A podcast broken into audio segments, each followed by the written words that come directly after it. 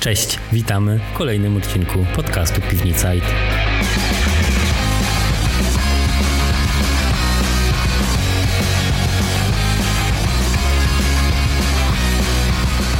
Cześć wszystkim, witamy Was serdecznie w podcaście Piwnica IT. Jest ze mną Wojtek jak zawsze. Cześć Wojtku. Cześć Mateuszu. Dzisiaj postanowiliśmy porozmawiać, jak, nam, jak ostatnio mamy to w zwyczaju, na tematy trochę bardziej miękkie. Tym razem chcielibyśmy poruszyć temat, który w zasadzie dotyka z tego, co się orientujemy, prawie 70% programistów o którym się często dużo nie mówi, bo tak naprawdę ten temat, szczególnie w dobie, kiedy wszyscy chcą do tego magicznego świata IT wejść, jest troszeczkę traktowany po macoszemu, a mianowicie o wypaleniu zawodowym. Bo chciałem z Tobą porozmawiać, właśnie chciałem Ciebie zapytać, jak się zapatrujesz na ten temat? Czym dla Ciebie jest wypalenie zawodowe? Jak to, jak to odbierasz? Czy miałeś z tym styczność w ogóle? E, słyszałem, ale muszę przyznać, że nie jestem super obeznany w tym temacie, dlatego chętnie usłyszę wszystkie Twoje opinie i poznam liznę trochę Twojej wiedzy, Mateuszu, e, w tym temacie. Sam też na szczęście do tej pory nie miałem doświadczenia, jakby nie miałem okazji na szczęście mieć tak na dobrą sprawę, czy też jakby samemu przeżywać, może to jest najlepsze stwierdzenie wypalenia zawodowego. E, więc chętnie się dowiem jak najwięcej informacji od Ciebie i mam nadzieję, że uda nam się opowiedzieć, jak sobie też z tym radzić i jak to złapać odpowiednio wcześniej, tak żeby sobie z tym poradzić. Okej. Okay. E, w zasadzie nie chcę tego mówić, bo odnoszę wrażenie, że w każdym poprzednim odcinku zawsze mówiłem, ale ja miałem. Więc w tym wypadku w zasadzie e, nie wiem, czy czy mógłbym to powiedzieć, ale miałem takie objawy w pewnym momencie swojego życia właśnie zawodowego, gdzie rzeczywiście czułem się dotknięty tak dość mocno psychicznie i czułem się wypalony. Czułem, że w zasadzie ten zawód jest nie dla mnie i że czas odpuścić. Wydaje mi się, że duża część osób tak ma. Z czym to się przede wszystkim bierze? Z tego, co czytałem, z tego co się dowiedziałem, tak naprawdę jest to dość poważny problem, ponieważ tak naprawdę już dotyka ono, tak jak powiedziałem na początku, prawie 70% osób. Związane jest przede wszystkim z tym, że e, grozi, że ludzie, którzy, których dotyka wypalenie zawodowe, to tak naprawdę jest ich reakcja, reakcja ich organizmu na stres, który przeżywają w miejscu pracy. I tu jest dość istotne zagadnienie, tak naprawdę, czyli czym, czy IT może być stresujące tak naprawdę, bo, bo my, nam się wydaje, szczególnie ludziom z zewnątrz, którzy obserwują tą branżę, że przecież programiści to, są te, to jest taki zawód mało stresujący. No właśnie. No i teraz, czy to jest rzeczywiście zawód mało stresujący? Jak powiedziałem, skala jest ogromna, tak naprawdę. I warto tutaj też zaznaczyć, spojrzeć na to szerzej, tak naprawdę, czyli jak to zawod, wypalenie zawodowe, jak można się tego wypalenia zawodowego nawabić, że tak powiem, jak można spotkać się z tym, a także jak, e, jak sobie radzić. I o tym chciałbym przede wszystkim z Tobą porozmawiać. Czyli wypalenie zawodowe to jest po prostu odpowiedź naszego organizmu na to, jak działamy w miejscu pracy. Kiedyś uważano, że wypalenie zawodowe nie dotyka zawodów, które A są dobrze płatne, B, które są nie są bezpośrednio związane z życiem, z zagrożeniem życia ludzkiego.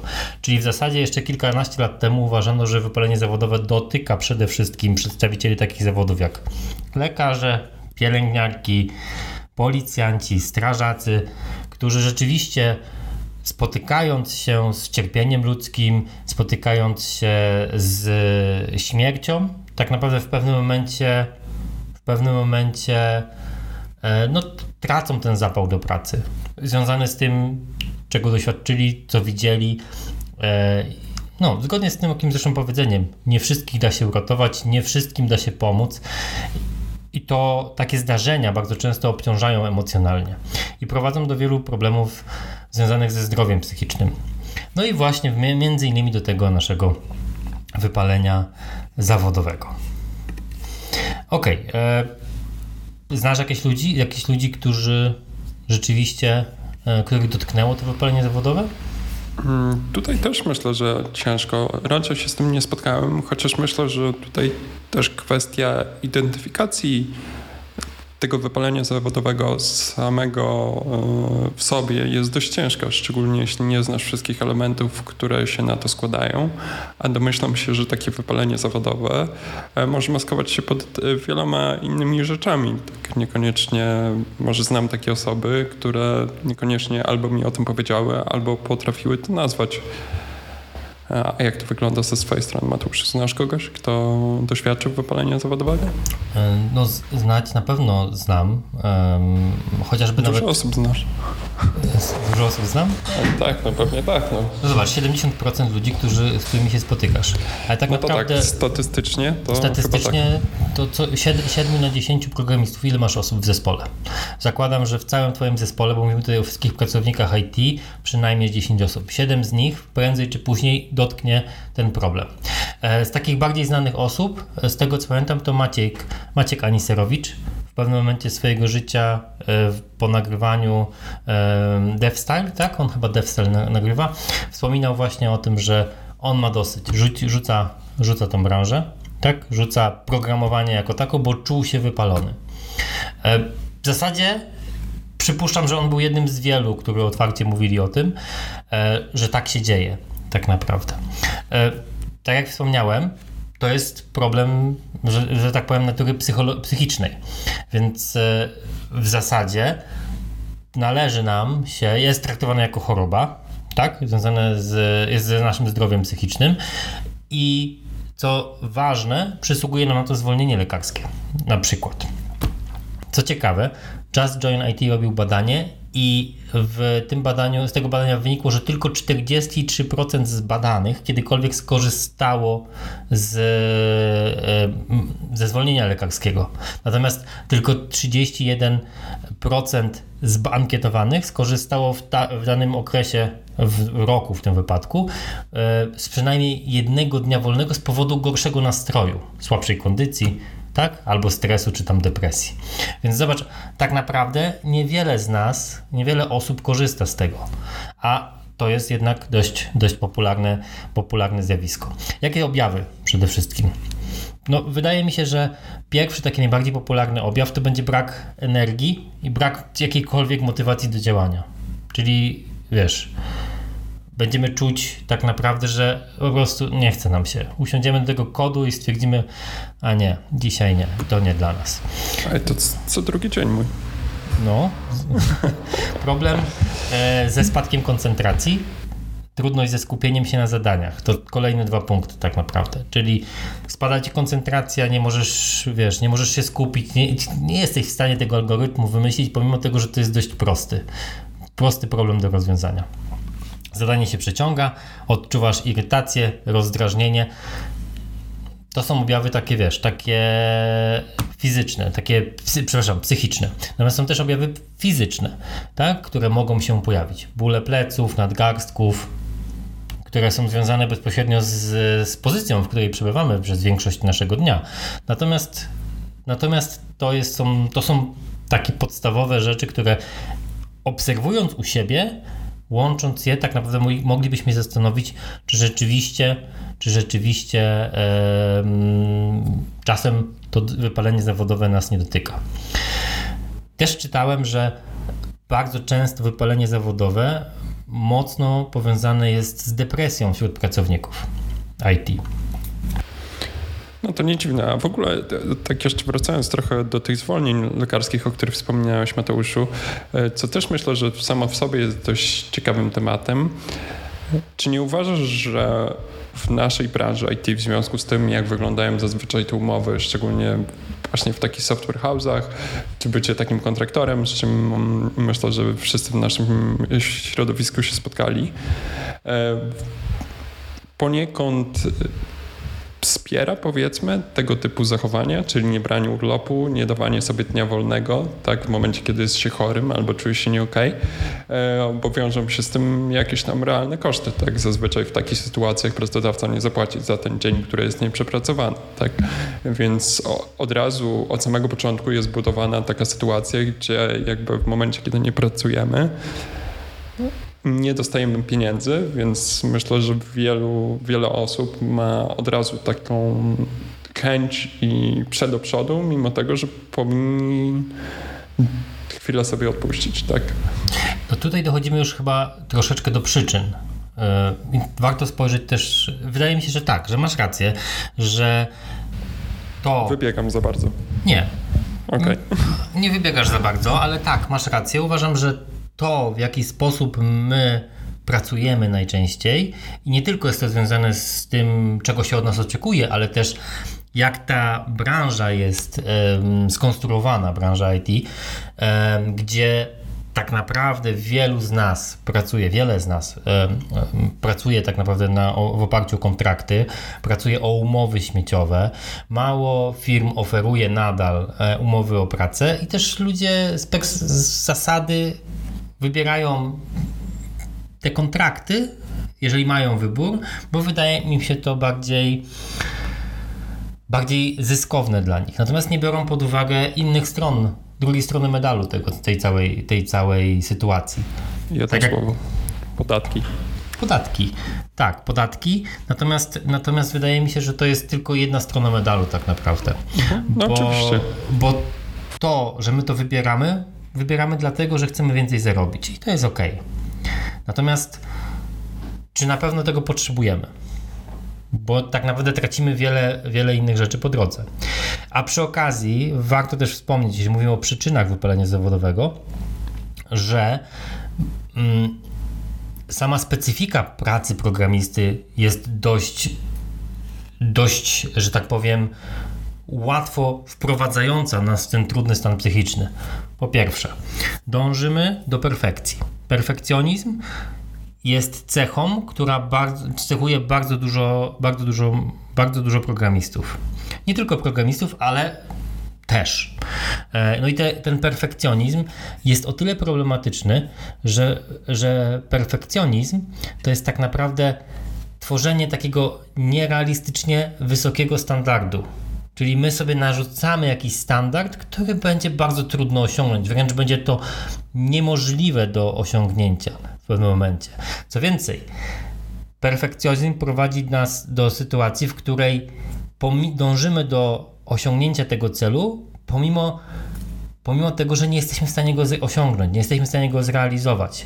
Nie akceptujemy błędów i nie akceptujemy swoich, swoich niedoskonałości.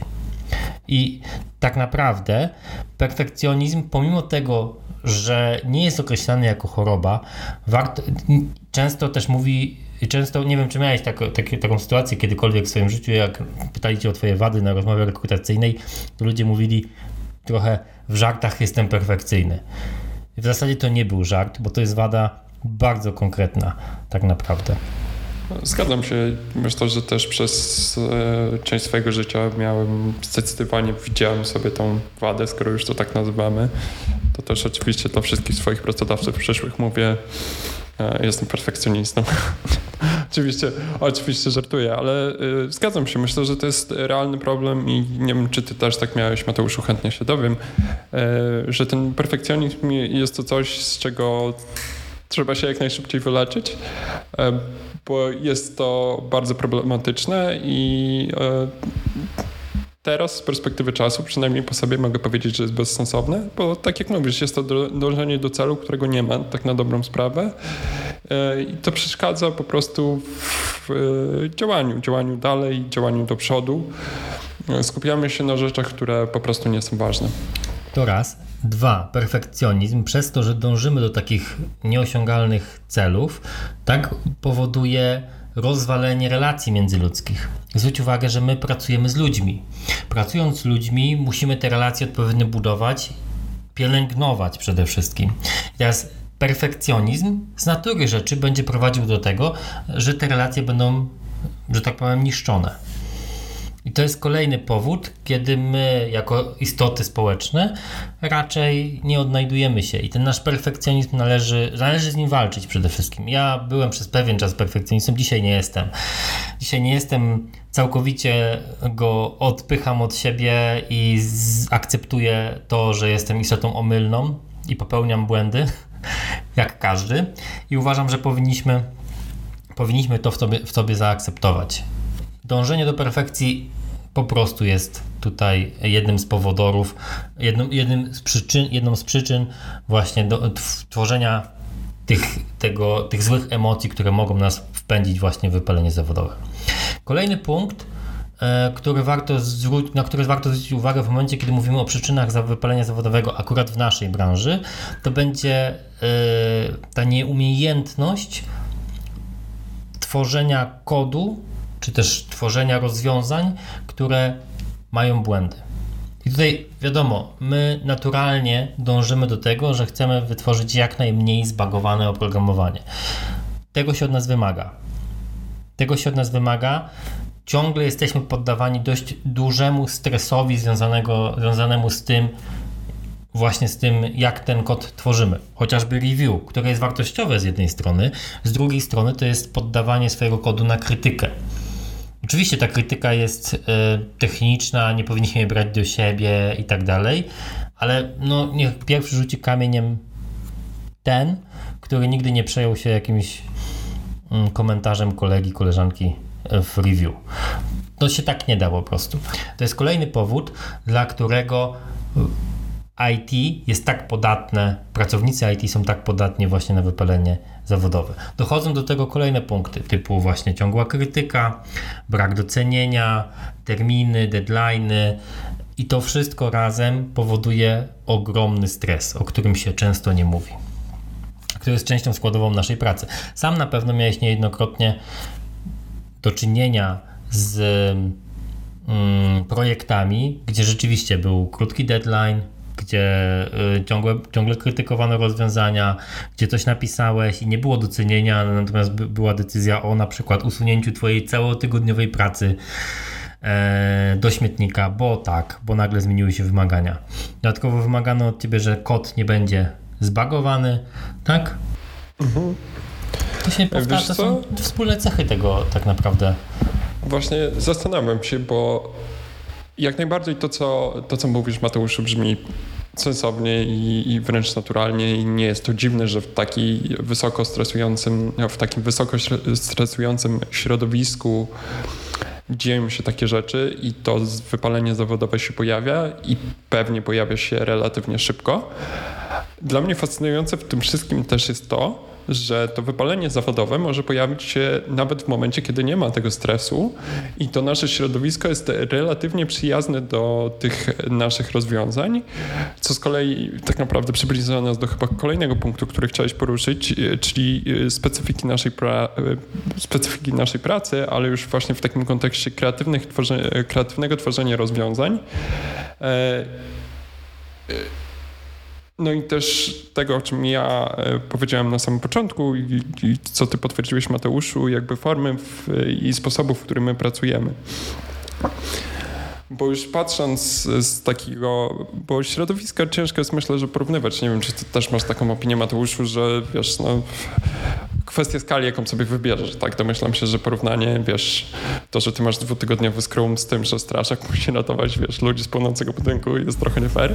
Jest nie fair.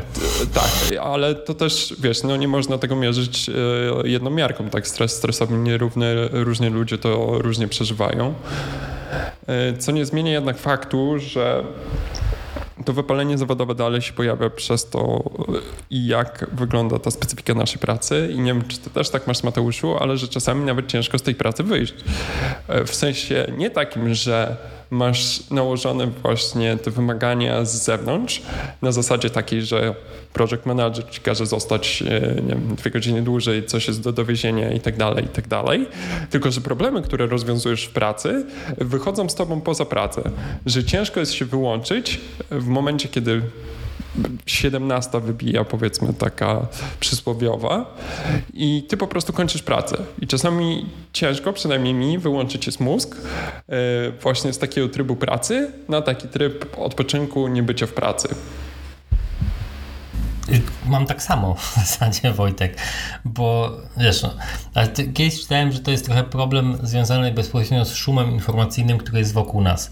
I my tak naprawdę naturalnie mamy dość duży problem związany z tym, że nie potrafimy skupić, nie potrafimy nic nie robić przez 30 minut. To jest tak, takie 30 minut dla nas, nic nie robienia, tak naprawdę jest w zasadzie niewyobrażalnym wysiłkiem przez to, że mamy dostęp do social mediów, do wiesz, wszystkich narzędzi e, typu YouTube, które dają nam co róż nową dawkę wiedzy, nową dawkę informacji, mm, nowy, że tak powiem, nową rozrywkę. Mamy TikToka, który wiesz, szybkie, krótkie informacje, e, tak samo Instagram, YouTube, tam są po prostu przesyt małych szybkich informacji, które tak naprawdę nic nie wnoszą do Twojego życia, ale zajmują Twój mózg. I właśnie z tego, co czytałem, to e, nawet 40% z nas nie potrafi skupić uwagi na niczym, na nic nie robieniu przez 30 minut. To jest wręcz, to jest, to jest porażające. Ja ostatnio próbowałem sobie ten, ten, ten wynik osiągnąć, to nie wytrzymałem 30 minut nic nie robiąc. Więc, więc zgadzam się. A to, że nasza praca jest ciekawa, bo jest ciekawa, nas inspiruje, jest naszym hobby bardzo często, to jest, jest trochę zwodnicze, bo my się tak jaramy tym wszystkim, że chcemy z tą pracą pójść dalej. I sami sobie robimy w ten sposób krzywdę, bo nie odpoczywamy. Nasz mózg, nasz mózg nie odpoczywa, nasze ciało nie odpoczywa. Mhm. E, ale też, nie wiem, czy mnie dobrze zrozumiałeś, Mateusz, wydaje mi się, że tak, ale upewnię się jeszcze na wszelki wypadek. Mówię bardziej o takiej sytuacji, że masz sobie drwala, który od 9 do 17 teoretycznego robię drewno i jak on wychodzi z pracy, to on nie ma problemu z tym, że przychodzi do domu i sobie myśli, kurczę, porąbałbym sobie więcej drewna, tak? No nie, jakby mówię o takiej sytuacji już trochę odbiegając od tej naszej standardowej działki bycia e, programistą, ale powiedzmy, że jestem fizykiem teoretycznym, tak domyślam się, że tam problem może być dość podobny. Tak, rozumiem, że jesteś, pracujesz na uczelni, pracujesz nad jakąś teorią i co z tego, że o tej 17 wyjdziesz z pracy? Jakby ten problem wychodzi razem z tobą. Nie miałeś takiej sytuacji, gdzie właśnie wychodząc z pracy siedziałeś nad czymś cały dzień, a potem okazało się, że kurczę, kończy się praca i ty tak naprawdę wracasz do domu i jedyne o czym myślisz to jest ten problem, z którym, z którym działałeś w pracy. No to jest właśnie chyba problem pracy kreatywnej, że twój mózg jest cały czas w pracy. Ciężko ten czas nawet wycenić, ile ty czasu realnie spędzasz w pracy, bo to nie jest nigdy 8 godzin. To nie jest 4 godziny. Um, to jest często cały dzień, cały czas, bo twój mózg potrafi się w nocy obudzić, jak w tych memach, powiedzieć: Ej, już wiem, co się stało, wiem, gdzie ten błąd był. Więc tak, tak, to jest, to jest chyba naturalne dla zawodów kreatywnych. I to też jest chyba jeden z powodów, dlaczego IT jest tak narażone na wypalenie zawodowe. Nie tylko IT, ale IT też. Mówimy, my pracujemy, jesteśmy w IT, więc de facto, więc de facto dlatego ten temat poruszamy związany z naszymi, z naszymi kolegami i koleżankami. Bo kiedyś przypuszczano, że mm, kwestia zarobków ma wpływ na to, czy wypalenie zawodowe wystąpi, czy nie. Ale IT znane jest z tego, że w IT zarobki są dość wysokie. Dobry programista, taki naprawdę dobry programista, potrafi zarobić nawet kilkadziesiąt tysięcy złotych miesięcznie. I to jest e, fakt trzeba to powiedzieć, jeżeli ma dobry projekt, mm, to tak naprawdę te kilkadziesiąt tysięcy złotych do domu, że tak powiem, przyniesie. Natomiast okazuje się, że zarobki to nie jest tylko i wyłącznie problem, który, który rozwiąże nam to wypalenie zawodowe. Tak? Kwestia, która nam rozwiąże to wypalenie zawodowe, ponieważ wysokie zarobki wcale nie eliminują problemu stresu, którego, który spotykamy w pracy, czy też no, non, bycia non-stop w pracy, o którym ty wspomniałeś. Tak? Zdecydowanie się zgadzam i też myślę w takim kontekście, że jest naprawdę niewiele zawodów, w których oprócz tego, że to znaczy taki to pewnie się trochę znajdziesz, że wychodzisz właśnie z tej pracy o 17 i dalej jesteś jakby w pracy, ale też gdzie trzeba się jest tak duża zewnętrzna presja, żeby się rozwijać.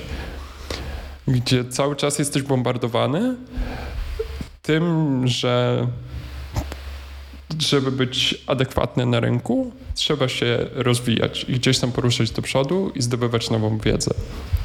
Więc ciężko nie dość, że wyjść z pracy i zostawić te problemy, które, z którymi spotykamy się tam, prawda? To jeszcze dodatkowo działać sobie na boku i uczyć się jakichś dodatkowych rzeczy, które rozszerzają nasze, e, nasze możliwości czy też umiejętności.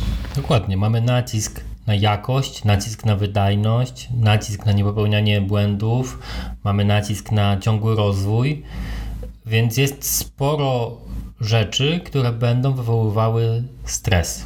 I ten stres jest w nas. Badania nad stresem mówią nam o tym, że stres jest jednym z głównych przyczyn wielu chorób, które pojawiają się w naszym życiu. Nie tylko właśnie tych psychicznych, ale też właśnie związanych bezpośrednio z naszym ciałem. Dlatego, dlatego sama specyfika IT jest, no właśnie, no właśnie trudna po prostu. I trzeba to też jasno powiedzieć. Tu też jest bardzo ważny punkt, o którym też trzeba wspomnieć. Pomimo tego, że dążymy do wyrównania właśnie standardów e, w relacjach damsko-męskich i bardzo często do branży IT wchodzą, wchodzi też bardzo dużo kobiet, to nadal przewaga e, pierwiastka męskiego e, jest w branży IT. No, nie ma co ukrywać, że tak naprawdę dzisiaj nadal, pomimo wielu zmian w kwestiach takich społecznych, mężczyźni często nie potrafią mówić o, o, o, emocjach, o swoich problemach. Bardzo często zostają z tym sami, zamykają się w tym. To jest mocno związane z naszym wychowaniem jako, jako chłopców, kiedy jesteśmy, kiedy jesteśmy młodymi chłopcami, i bardzo często też jest to związane z rolą właśnie ojca e, w naszym życiu. No i teraz, pomimo tego, że to się zmienia, to nadal jest to widoczne właśnie w byciu mężczyzną, byciu kobietą. I nadal nie ma tego takiego jawnego, oficjalnego przyzwolenia, żeby mężczyzna płakał, mówił o emocjach, o tym, co go boli, co jest nie tak. I właśnie brak tych emocji bardzo często też prowadzi do tego, że dusimy w sobie ten stres. Jeszcze bardziej go, jeszcze bardziej go, bardziej obciążamy siebie tak naprawdę, co prowadzi ostatecznie do tego właśnie, żeby, że, że właśnie no, no, dzieją się dziwne, dziwne, niefajne rzeczy. No to prawda, wyrażanie emocji to dość ważna sprawa w tym wszystkim. E, I znalezienie miejsca na to w środowisku, w którym się znajdujemy, już mówiąc ogólnie, to, czy to jako programiści, czy to jakie pełnimy role społeczne w naszym życiu, E, może być problematyczne, więc zdecydowanie jest to dość ważna część tego wypalenia zawodowego, prawda? Mówienie o tych emocjach głośno. Tak jest. Dobra, Wojtek, no mamy rok 2023.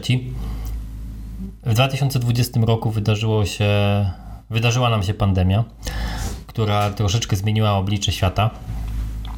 No i tak naprawdę dość mocno przeniosła świat pracy biurowej do pracy w domu, do pracy zdalnej. Praca zdalna w IT istniała od zawsze. Natomiast Natomiast od tego 2020 roku praktycznie wszyscy przeszliśmy na pracę zdalną. Dzisiaj głośno się mówi o tym, że część ludzi wraca do biur i tak dalej. Natomiast praca zdalna i wypalenie zawodowe też ma ze sobą trochę rzeczy wspólnych. Dlaczego jakie, jakie rzeczy wspólne mam na myśli? Przede wszystkim chodzi mi o to, że w momencie, kiedy spadło na nas, spadł na nas ten obowiązek pracy z domu, wielu z nas spotkało się z sytuacją, w której ich miejsce pracy nie było przygotowane do tego, żeby pracować z domu. Nie było to miejsce ani komfortowe, ani wygodne, które tak naprawdę w otoczeniu wiesz, dzieci, rodzin tak naprawdę wzbudzało więcej stresu niż przyjemności. Dla jednych było to zbawienne, dla innych było to dodatkowe obciążenie. No i ta, ta praca zdalna w wielu przypadkach stała się też, stała się też problematyczna. Stała się też problematyczna właśnie dla ludzi, którzy nie byli gotowi na to. Jakie jest Twoje zdanie na temat pracy zdalnej. Ja wiem, że lubisz, ja też lubię, ja sobie nie wyobrażam pracować inaczej. Ale jak myślisz, czy jesteśmy w stanie zrobić coś, żeby ta praca zdalna była bardziej efektywna i mniej powodowała to wypalenie zawodowe? Na co zwrócić uwagę w, taki, w, taki, w, taki, w mhm. takim układzie? Myślę, że z mojej perspektywy i z tej wiedzy, którą posiadam, najlepszym rozwiązaniem, które jest też dość problematyczne w wielu momentach, tak jak powiedziałeś, nie, nie każdy ma możliwości i nie każdy ma nie każdy ma możliwości, ale bardzo ważne jest oddzielenie miejsca pracy od tego, gdzie odpoczywamy, gdzie znajdujemy się ogólnie na co dzień. Dobrze jest mieć rytuały związane z zaczęciem i z zakończeniem pracy i żeby to miejsce, w którym pracujemy, było jedno, nie było to łóżko, nie było to kanapa, było to nawet jakiś mały stół, jeśli możemy sobie na niego pozwolić, przy którym pracujemy i w momencie, kiedy kończymy pracę, stół składamy, nie siadamy już przy nim, pracujemy przy nim tylko. Jest to takie nasze udawane biuro w domu, powiedzmy. Y, I tutaj jak największe takie fizyczne rozgraniczanie tej pracy pomiędzy tym, jak największe takie fizyczne rozgraniczanie pracy pomoże nam e, w przeciwdziałaniu e, temu wypaleniu zawodowego, zawodowemu. Chociaż takie rzeczy jak e, jeśli jest taka możliwość, to praca zdalna, spotykanie się z teamem, jeśli jest też taka możliwość, też są dużymi plusami. Więc myślę, że ja bym szukał tutaj takich usprawnień, które pomogą nam się bronić przed tym wypaleniem zawodowym. Może ty masz jeszcze, Mateuszu, jakieś tipy dobre? Ja uważam, że nie powinniśmy zmuszać nikogo do pracy zdalnej. Jeżeli ktoś nie ma miejsca i nie jest gotowy, mm, że tak powiem, fizycznie, czyli de facto nie, nie ma odpowiedniego miejsca do pracy, nie ma odpowiedniego sprzętu, um, nie ma wyciszonego miejsca, do którego może wejść, zacząć pracę i wyjść, to tak naprawdę ta praca zdalna nie jest najlepszym rozwiązaniem. Ona może być fajnym dodatkiem, ale niekoniecznie będzie najfajniejsza, naj, najzdrowsza dla nas. Wiadomo, praca zdalna spowodowała, że wiele zyskaliśmy. Na przykład stres związany z dojazdami do pracy z nas spadł nie musimy, nie tracimy czasu na dojazdy, nie tracimy nerwów stojąc w korkach, bo coś się wydarzy, bo nie zdążymy na spotkanie, cokolwiek. Te A wszystkie mi rzeczy... przypomniałeś, dlaczego tak lubię pracę zdalną, bo nie muszę do pracy dojeżdżać. To chyba najgorsze. No nie, jakbym, jakbym mógł się teleportować do biura, nie ma problemu, teleportowałbym się codziennie z wielką chęcią, uśmiechem na twarzy. dokładnie. Technologia. Musimy coś wymyślić w takim razie. Albo jacyś naukowcy, fizycy muszą ogarnąć ten problem. Natomiast tak, natomiast ten te, te stresy z tym związane wypadły, ale pojawiły się nowe. Pojawiły się stresy związane z otoczeniem, pojawiły się stresy związane z rodziną, z miejscem, z niewygodą. E, mówiłem na początku, że jednym z objawów wypalenia zawodowego, pierwszych, pierwszych objawów są dolegliwości fizyczne, typu bóle pleców. Skąd się biorą bóle pleców? No na przykład z niewygodnej pozycji podczas pracy. Um, dlaczego jest ten zespół chronicznego nadgarstka takiego, nie? Nadgarstek programisty. Nie wiem, czy spotkałeś się z tym, czy miałeś z tym problem, ale wiele osób ma ten problem e, od używania myszki chociażby, nie? I ten nadgarstek często boli. Stąd te wszystkie dziwne myszki. Tak, dokładnie, przez te dziwne wszystkie myszki. To znaczy, w sensie one pomagają, tak, żeby sobie, wiesz... A, chodzi ci o te takie pionowe, to, tak? Tak, tak, tak, dokładnie tak, no nie? Więc to jest kolejny, kolejny, kolejny, że tak powiem, punkt, który powoduje, że ta praca zdalna, sami musimy sobie rozważyć, czy praca zdalna jest dla nas ok, czy nie jest dla nas ok. Inną stroną jest oczywiście pracodawca. Tak? Czy ten pracodawca jest w stanie nam jakoś pomóc? Tym zakresie, czy nie. Są różne, niektóre firmy mają różne tam benefity, czy tam programy e, doposażenia Twojego miejsca pracy. Na przykład mm, biurko stojące, czy bieżnia do chodzenia w trakcie pracy, czy chociażby, mm, wiesz, zmiana fotela, e, doposażenie sprzętowe, typu fajny monitor, dobry monitor do pracy, który nie męczy. No więc firmy stawiają na takie rzeczy coraz częściej, coraz częściej można się spotkać z tym. Ale też odnoszę wrażenie, że w ofertach pracy jednak nadal nie jest to nie jest to tak istotne, tak mocno poruszane, jak chociażby e, pakiety medyczne, czy nie wiem, czy dofinansowania do jedzonka, e, które tak naprawdę mniej nam wnoszą, do naszego życia, mniej dają nam pozytywnych aspektów niż, mm, niż właśnie niż właśnie chociażby takie właśnie wyposażenie, odpowiednie wyposażenie miejsca pracy, jeżeli to jest praca zdalna. Aż tutaj kwestia, myślę, że spojrzenia, Mateusz. No nie, dla mnie tak na szybko, wiesz, no to zależy, co jest dla ciebie ważne akurat. Czy doposażenie miejsca, wiesz, to też zależy w jakim kontekście. Znaczy mam na myśli niesprzętowym, nie? Mam na myśli tutaj zadbanie o to, żeby to miejsce było zdrowe, ergonomiczne, wygodne. Um, nie mówię tutaj o audytach, że ktoś mi, wiesz, firma ma ci wjechać na chatę i zrobić audyt fotela, na którym siedzisz, nie? Ale no sam powinieneś mieć świadomość tego, że siedzenie na krześlu, na, kwadrat, na, na drewnianym krześle przez, twardym drewnianym krześle przez 8 godzin, czy też w pozycji półleżącej będzie dla ciebie niezdrowe. I fajnie by było, gdyby mm, firmy też zastanowiły się nad tym, że to może wpływać później właśnie na, na ich pracowników na wypalenie zawodowe. Walka z wypaleniem jest trudna. Mm, no tak naprawdę wielu ludzi odchodzi z zawodu przez to. Zgadzam się, że zadbanie o to miejsce pracy to, to, to jest ważna sprawa. No. Nie chodzi mi o to, e, Wojtku, że, że te benefity typu, wiesz, Medicover czy tam inne czy tam jakieś, żeby nie, nie, nie mówić tylko o Medicover, ale na przykład tam jakieś tam LuxMedy, Medicover, czy inne tam e, medyczne rzeczy są złe czy dobre. Ja osobiście mam bardzo złe zdanie na temat tych pakietów, ale to jest moje zdanie. Ale to, to, też Mateusz, ja cię rozumiem, myślę, że na początku byłem taki trochę właśnie nieprzekonany, ale tak jak sobie chwilę posiedziałem i się zastanowiłem, to, to zgadzam się z tobą, że to, to, właśnie się tego nie zauważa, jak się to ma, to jest taka standardowa rzecz, że wiesz, jeśli siedzisz na wygodnym krześle, to wszystko jest okej, okay, tak? Tak. I jakby nie zauważasz nawet tego, tak? A w momencie, kiedy posiedzieć dwie godziny przy stole kuchennym, tak, na twardym drewnianym krześle, to nagle zaczyna się to robić problem. A szczególnie jeśli musisz tak pracować przez ilość tam dni, tygodni, miesięcy, czy nawet lat. Dok dokładnie tak. Dlatego na przykład myślę, że fajnym opcją jest, e, fajnym benefitem dla wielu pracowników byłoby to, żeby zadbać właśnie o to, żeby sprawdzić, pomóc, zaproponować e, do, lepsze doposażenie miejsca pracy. A jeżeli nie ma takiej możliwości w domu, poszukać jakiegoś coworku, jakiegoś coworking space w okolicy dla pracownika, gdzie te biurka często są w dużo lepszej jakości, e, te miejsca pracy mogą być dedykowane. I jest jeszcze jeden aspekt, którego, która praca zdalna, którego praca zdalna nie jest w stanie nam wypełnić. Ten, e, e, ten, ten aspekt związany z socjalizacją ludzi, czyli to, że my przebywamy w grupie.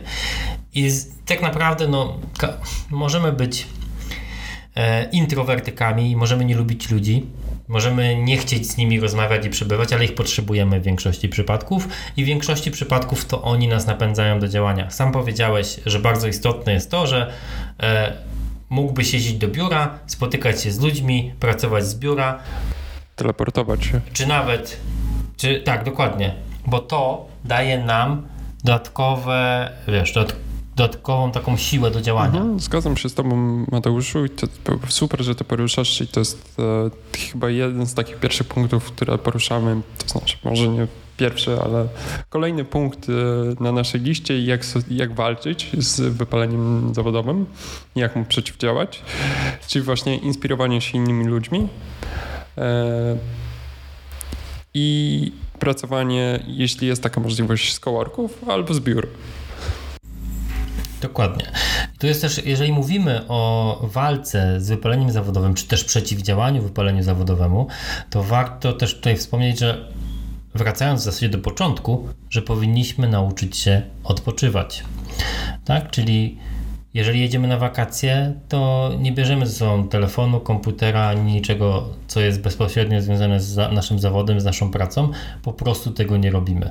Nie sprawdzamy social mediów, kiedy jesteśmy wieczorem tak? Stara, e, kiedy jesteśmy wieczorem w domku i sobie mamy wypoczywać, nie odpoczywamy przy social mediach.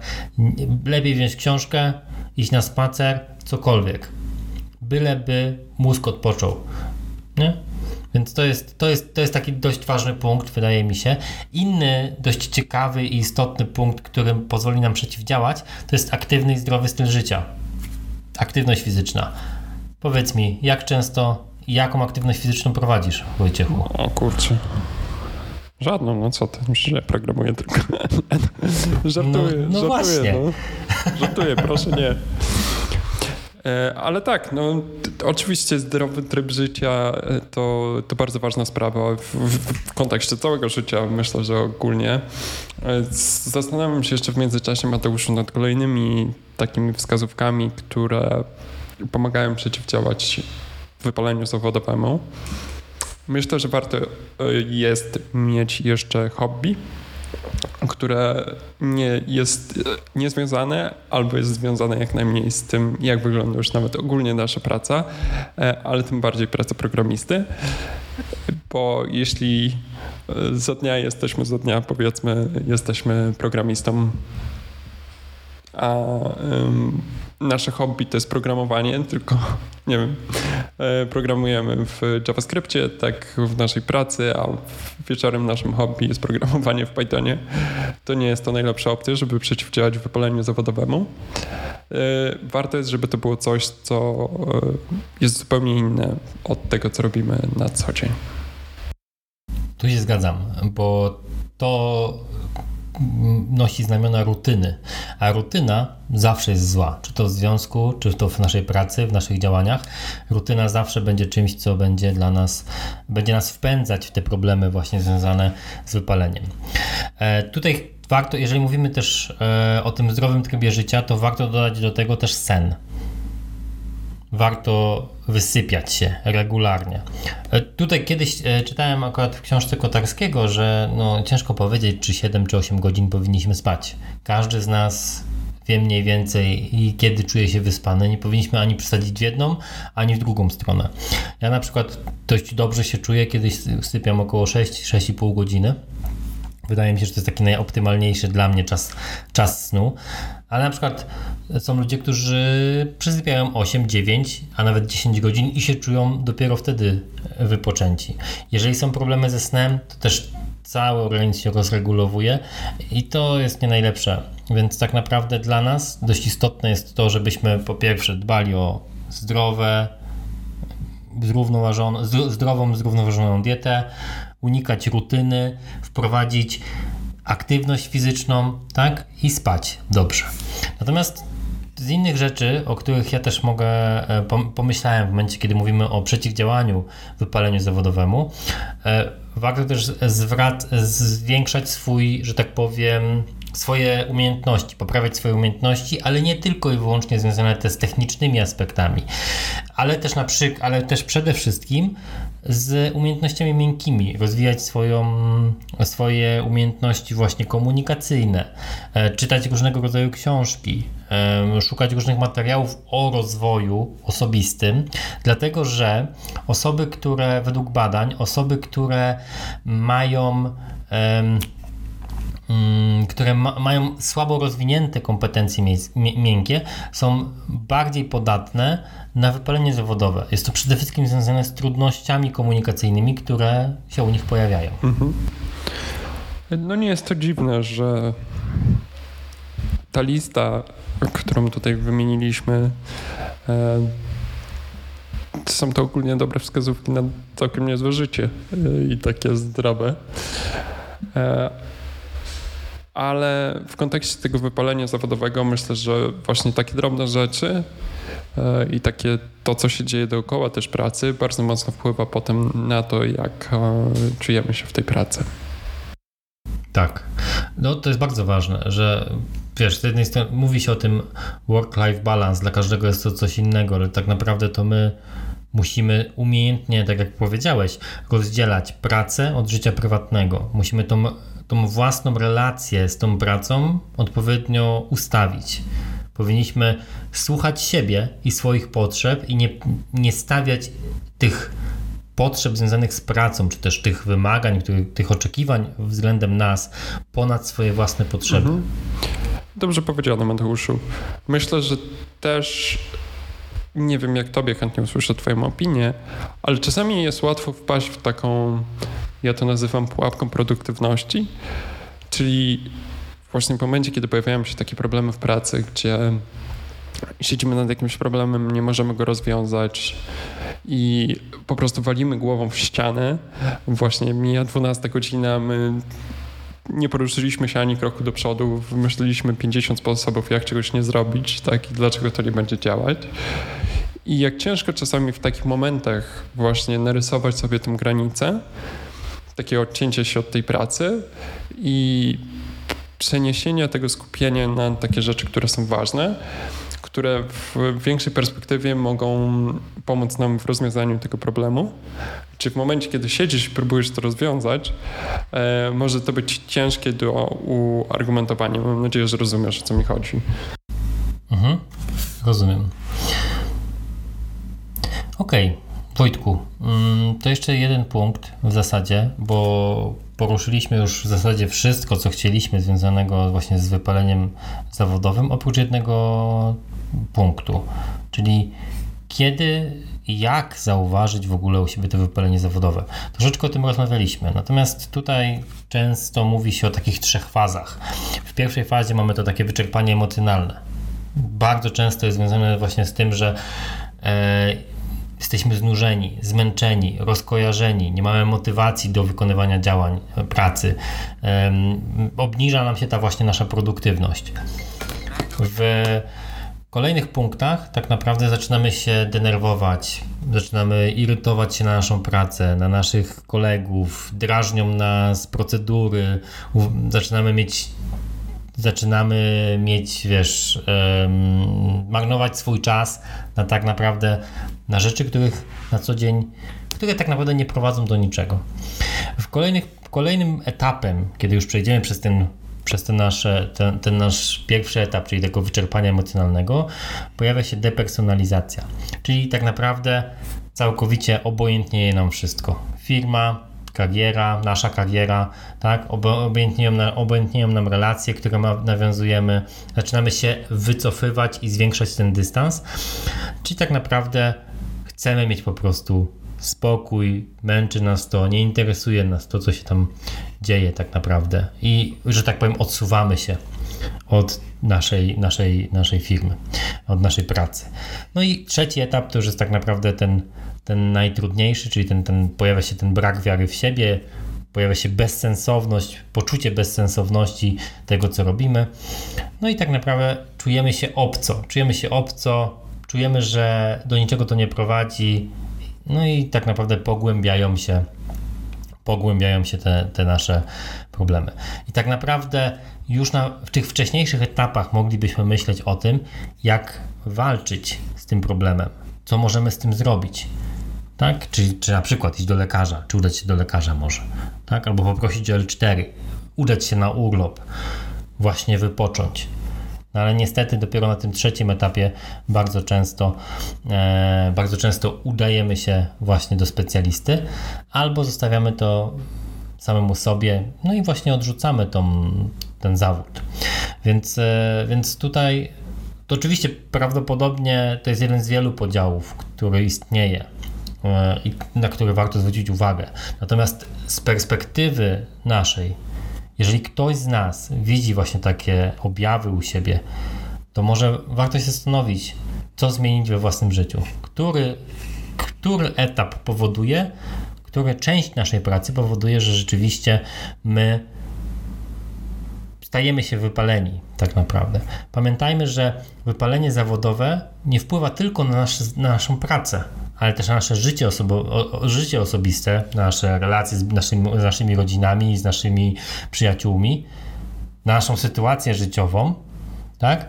ale też wpływa na to, jak my się czujemy.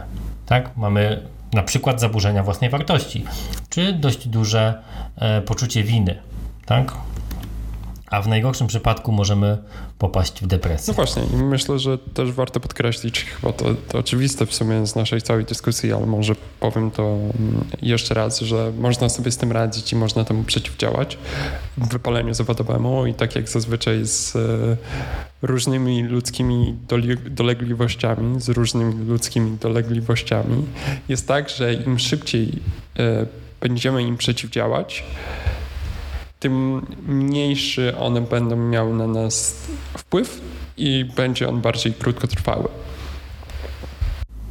To, co chciałbym tutaj na koniec y, już dodać, to to, że mm, troszeczkę mamy wykreowany obraz branży IT, jak, jakoby była to idealna kraina, gdzie wszyscy, gdzie wszyscy mają dobrze i każdy dużo pieniędzy zarabia, nikt się nie stresuje.